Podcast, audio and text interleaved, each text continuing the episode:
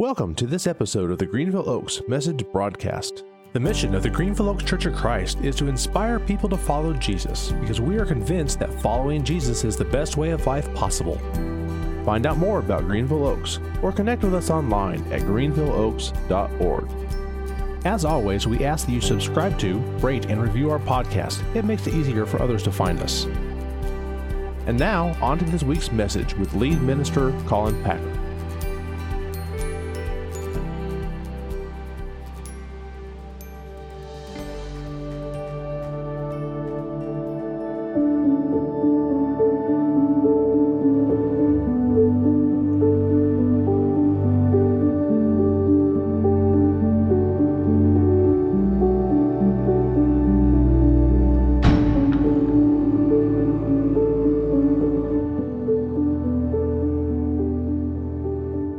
Occurred to me that this COVID 19 uh, situation was a really big deal when the NBA suspended the season due to its first player testing positive. And I remember thinking then, this might be a bigger deal than I had first thought. And then March Madness cancels, and then the Masters, and then spring break was extended a week. And here we are again and again. We see cancellations, we th- see things not going back to usual as we would hope. And if you told me we'd still not be worshiping in the same room two months later, I couldn't have imagined that. Do you remember when this seemed like it was just a nice break for a couple of weeks? That maybe we get our life back on track and then go back to normal? Well, we're realizing now it's not exactly that. I remember thinking, uh, I'm going to get so much done during this break. I'm going to get those house projects completed. I'm going to work on all those things at work that I want to get you know, working on that I never had the time to do. I'm going to eat well and exercise every day. I'm going to write a book and you know, all those things, right? That we think, oh, what am I going to do with this time? And perhaps you've done all those things and more. And if so, we're, we're glad to hear that. I'm just trying to survive in a house with three kids, I'll be honest.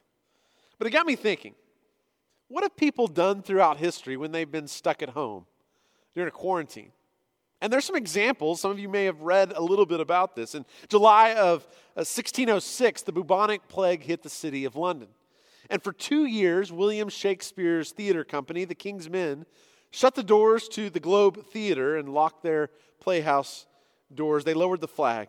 And during this quarantine that they experienced, Shakespeare completed his great works Antony and Cleopatra, Macbeth, and King Lear, putting us to shame, right? Nearly 60 years later, in 1665, another outbreak of the bubonic plague hit England. And at that time, a 20 year old Isaac Newton was a student at Cambridge University. And when classes were canceled, he traveled 60 miles to his family estate to continue his work from home.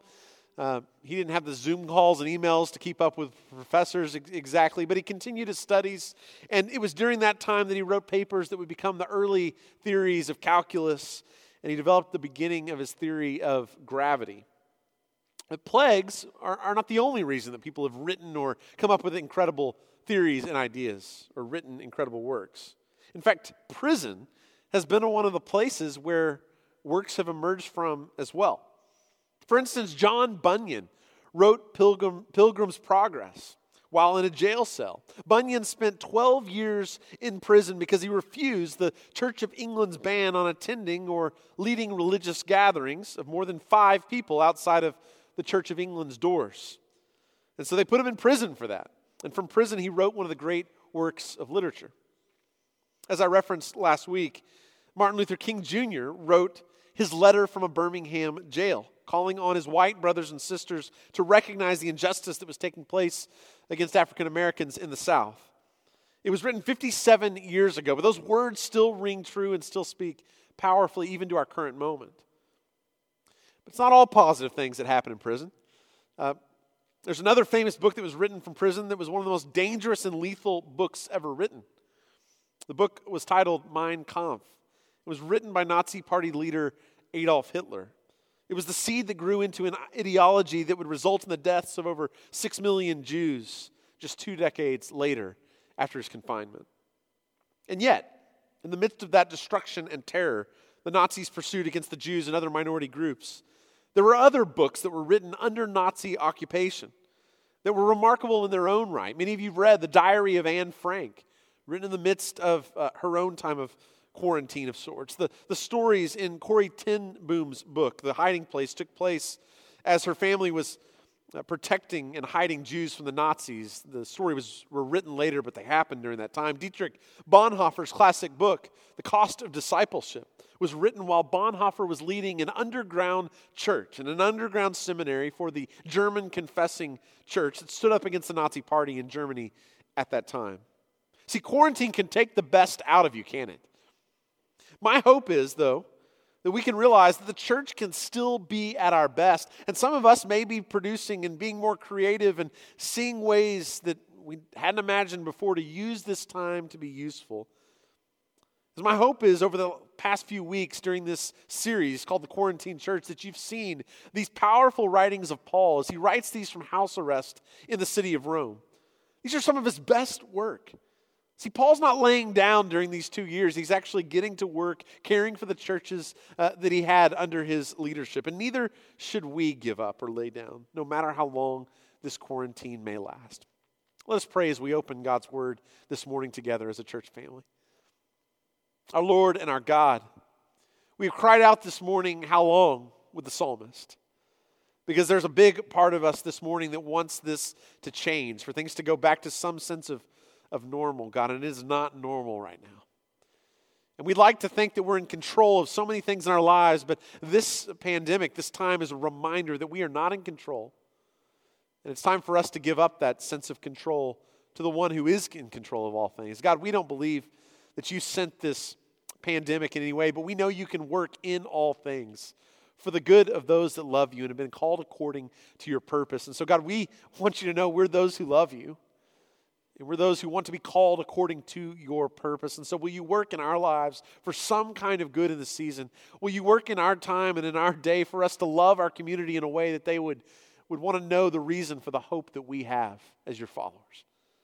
So, this morning, God, as we open to the book of Philippians together, this letter that was written in quarantine for Paul so many years before under house arrest, that the words that he penned from that house arrest would meet us in the midst of our houses and would inspire in us, God, through your Spirit, uh, a desire to be your people in this day and in this time and in this age. God, would you strengthen us? Would you encourage us? Would you give us hope? And would you help us to love one another? We pray this morning, and as a church family, uh, all of these things in the name of Jesus. And all God's people said, Amen. In the middle of uh, the book of Philippians, Paul writes this letter and he writes within it uh, a, a, a, section in Philippians 2 5 through 11 that many think was a hymn, a song that was actually composed before Paul includes it in the letter. Um, possibly this is one of those hymns that the church sang in that day. And Paul puts it in the middle, middle of his letter. It's the middle of his theology. It's the solution to the problems he's writing to in this church in Philippi. And as Paul writes to this church that's experiencing conflict, he, he reaches for this hymn, he puts it front and center, and he sings it, or he composes it, or he writes it. It's Paul's gospel, it's his good news. It's Paul's answer to the problem of division. It's what's rumbling around in Paul's head, maybe like you, the songs that you sang as children, maybe coming back in the midst of wondering uh, what does the future hold. So he's in chains in prison in Rome, and this song comes to him. And I want you to hear these beautiful words in this old hymn in Philippians 2, verses 5 through 11. I'm not going to sing it this morning, I don't know the tune, but I'll read it along with you.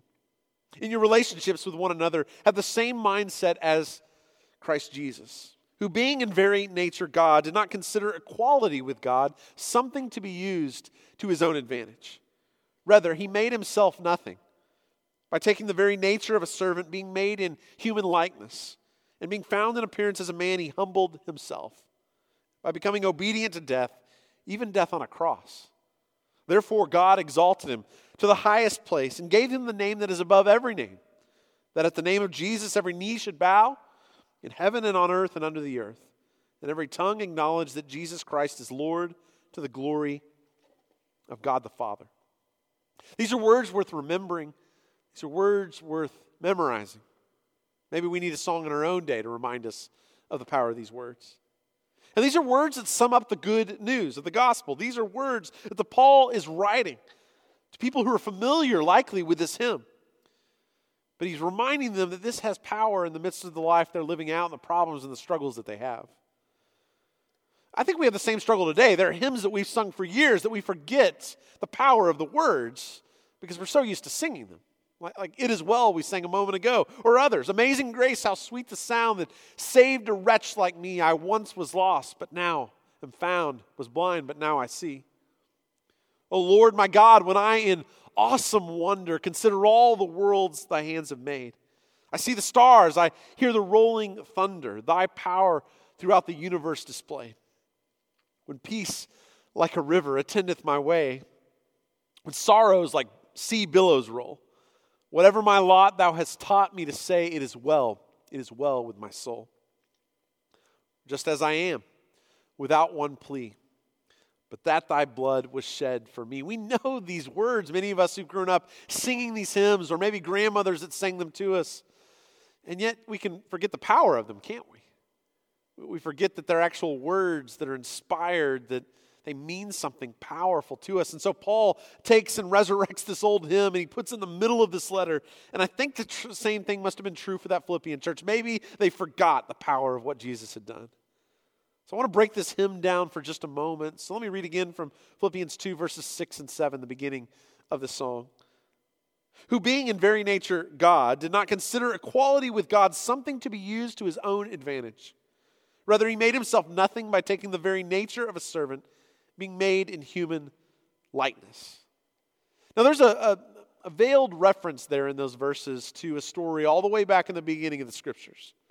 You hear the reference back to Adam and Eve in Genesis 3? You can actually hear it more clearly in the English Standard Version of uh, Philippians 2, verse 6. Let me read it to you uh, there. It says, Who, though he was uh, in the form of God, did not count equality with God a thing to be grasped did you catch it that time?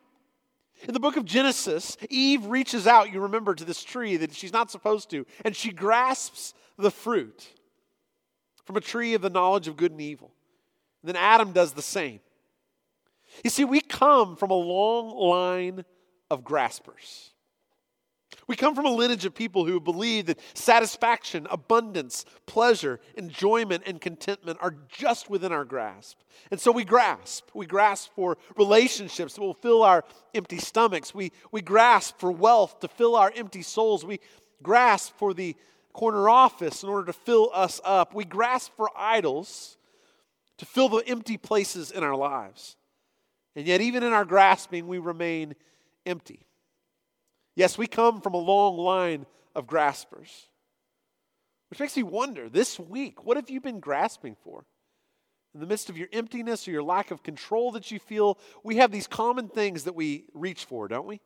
We grasp onto them, we hold on to them, even though they failed us so many times before. We reach for those things thinking if we can just grab it again, then maybe we would have a sense of control, or maybe we would have a sense of joy for a moment even though those idols that we grasp often take more than they give.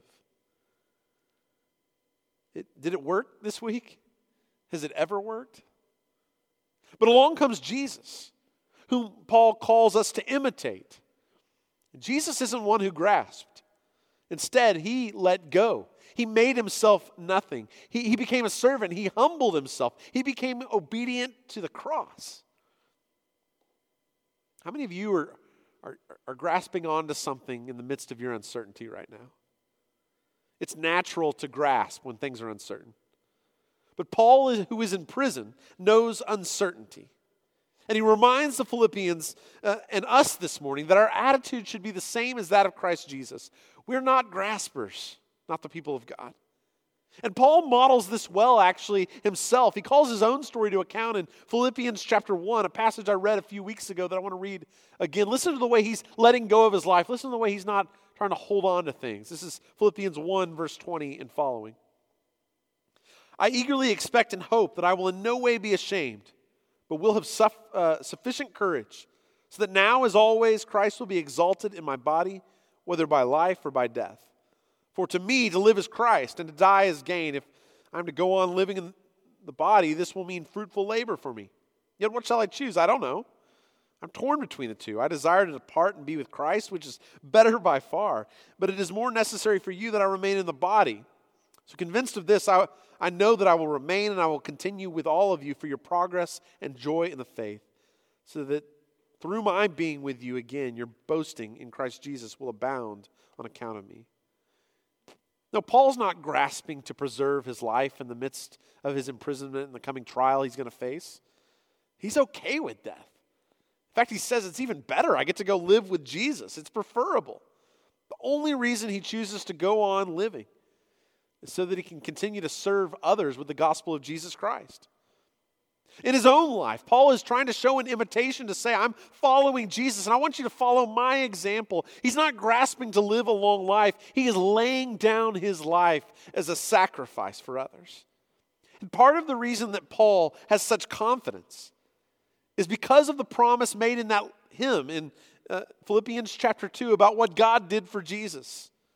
What comes next in those verses provides hope for all of us about the promise that's ahead for those that are in Jesus Christ. Listen to this in, in verses 9 through 11, the other part of the story. Therefore, God exalted him to the highest place and gave him the name that is above every name, that the name of Jesus every knee should bow in heaven and on earth and under the earth, and every tongue acknowledge that Jesus Christ is Lord to the glory of God the Father. What does it say there? It tells the story that, yes, Jesus died on a cross, but God exalted him to the highest place. God raised him from the dead. And in the same way, what God did for Jesus is the promise for all of us. It's the promise that gives Paul courage to live a sacrificial life. So there's no reason for any of us to, to grasp because the God of the universe has already given us a promise to the King Jesus himself. And that's why we ought to stop doing things out of selfish ambition, as Paul talks about at the beginning of chapter 2. Look to the interest of others, not to your own interests. There's no need for us to grasp. I wish I had the time to go through every verse in this book. I actually preached through this series in Philippians uh, a few summers ago uh, here at Greenville Oaks. I enjoyed so much that time. And I would encourage you to go back and read it later this week with the time you have. It's a great book. But I want to focus in, uh, in, in my next part of this message on chapter 4. Before I shut this series down, this is the final week of this quarantine church series. At the beginning of chapter 4, we discover the problem that Paul has been trying to solve in this letter. See, Paul writes Philippians backwards. Instead of letting us know the problem and then solving that problem, Paul actually starts with the solution and then lets us know what the problem is in chapter 4. So the Christ hymn is the solution. What's the problem? Let's read in Philippians 4, verses 1 and following. He writes, Therefore, my brothers and sisters, you whom I love and long for, my joy and crown, stand firm in the Lord in this way, dear friends. I plead with Euodia and, and plead with Syntyche to be of the same mind in the Lord. Yes, I ask you, my true companion, help these women since they have contended at my side in the cause of the gospel, along with Clement and the rest of my co workers whose names are in the book of life. Awkward moment, right? Let me set the scene for you.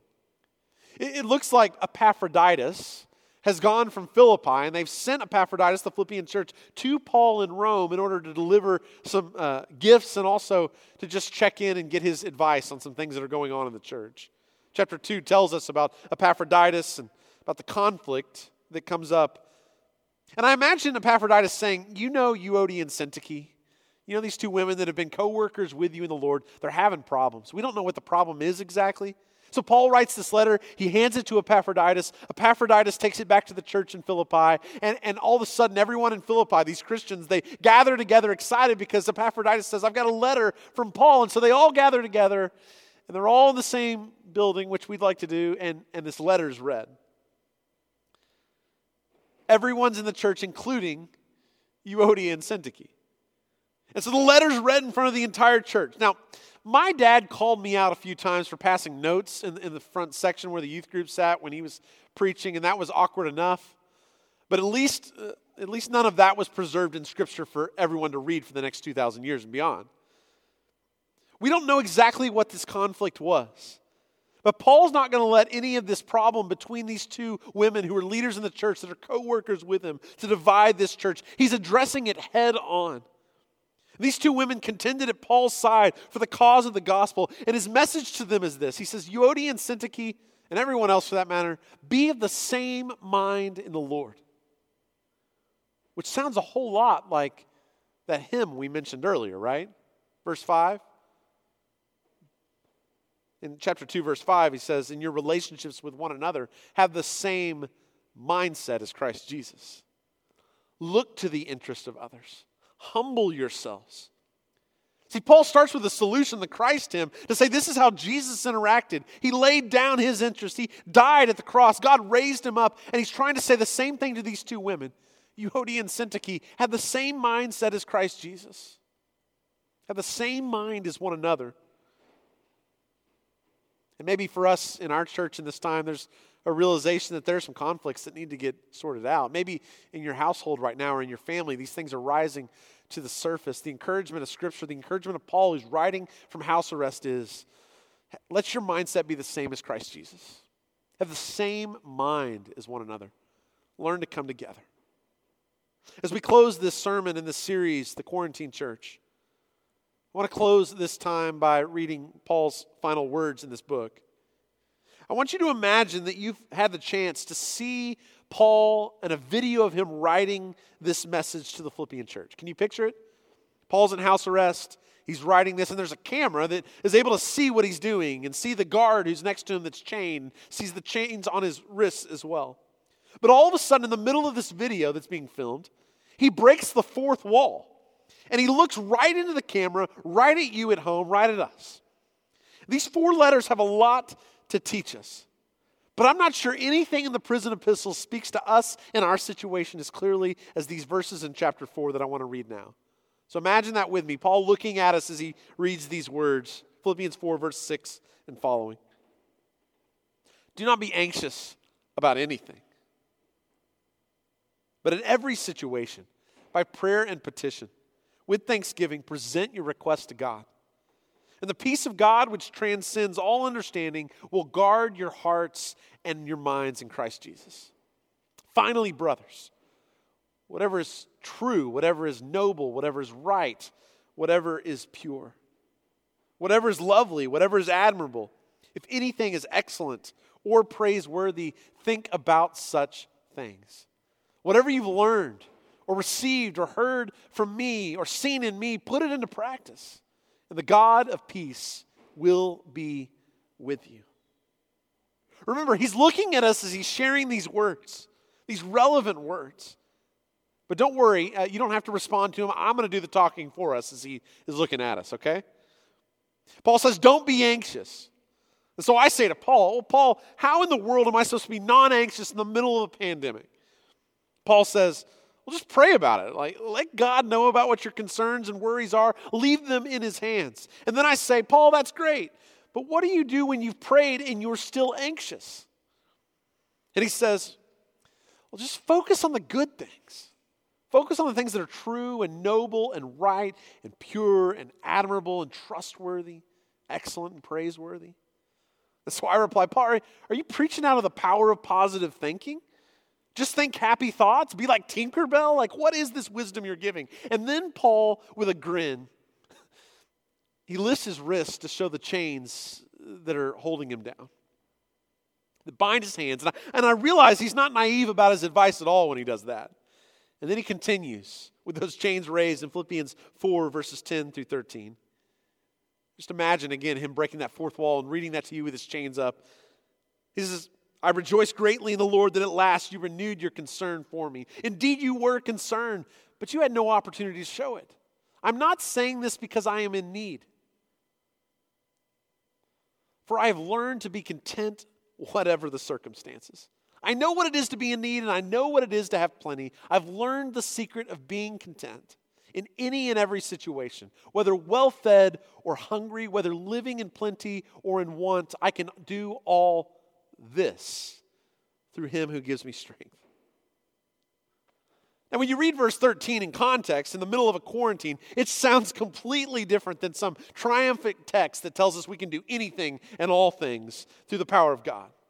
It's a powerful passage. Paul is in prison, Paul is in chains. Can you imagine the, the link between those chains? He can't get out of chains. He is under watch day and night. And he looks into the camera when his chains in full view. And he reports with verses 12 and 13 so let me read this again to you. And just imagine those chains as Paul raises these to us to remind us of the situation he's in. He says, I know what it is to be in need, and I know what it is to have plenty. I've learned the secret of being content in any and every situation. Whether well fed or hungry, whether living in plenty or in want, I can do all this through him who gives me strength. For those of us who consider ourselves as followers of Jesus, we come from a long line of graspers. But Paul reminds us that there is a secret to contentment. There's a way you can live where you can find hope and peace in the midst of awful circumstances. And I sometimes wonder that if Paul had the, the opportunity to write a letter to the church in Allen, Texas at 703 South Greenville Avenue, what would he read? What would he write to us? And when I read the Christ hymn, when I think about learning to be content no matter the circumstance, I realize there's nothing under the sun. And if he had the chance, well, he might just give us a 2,000 year old letter and let the Spirit do the Spirit's work. Let's pray together as we close this time in the message. Father, I thank you for the example of Paul that we've read about over the last five weeks as a congregation.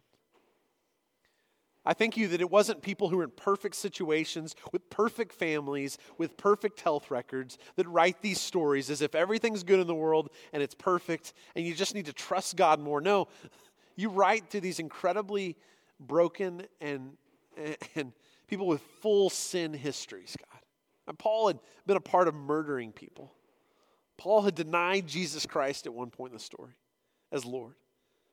Paul was in chains. He'd been shipwrecked. He'd gone through all of these beatings and all of these awful situations. And it means something when Paul says, I've learned to be content even in this. I can do all this through Christ who gives me strength. He was speaking not just to scoring touchdowns or the triumphant ways we sometimes read that passage, but he was saying, I've learned to be in house arrest. I've learned to be apart from the mission and the people that I love most, but I can still write to Euodia and Syntyche and say, have the same mind is Christ Jesus. God, and I know in a church like ours, in a community like ours, there are people that are really hurting right now.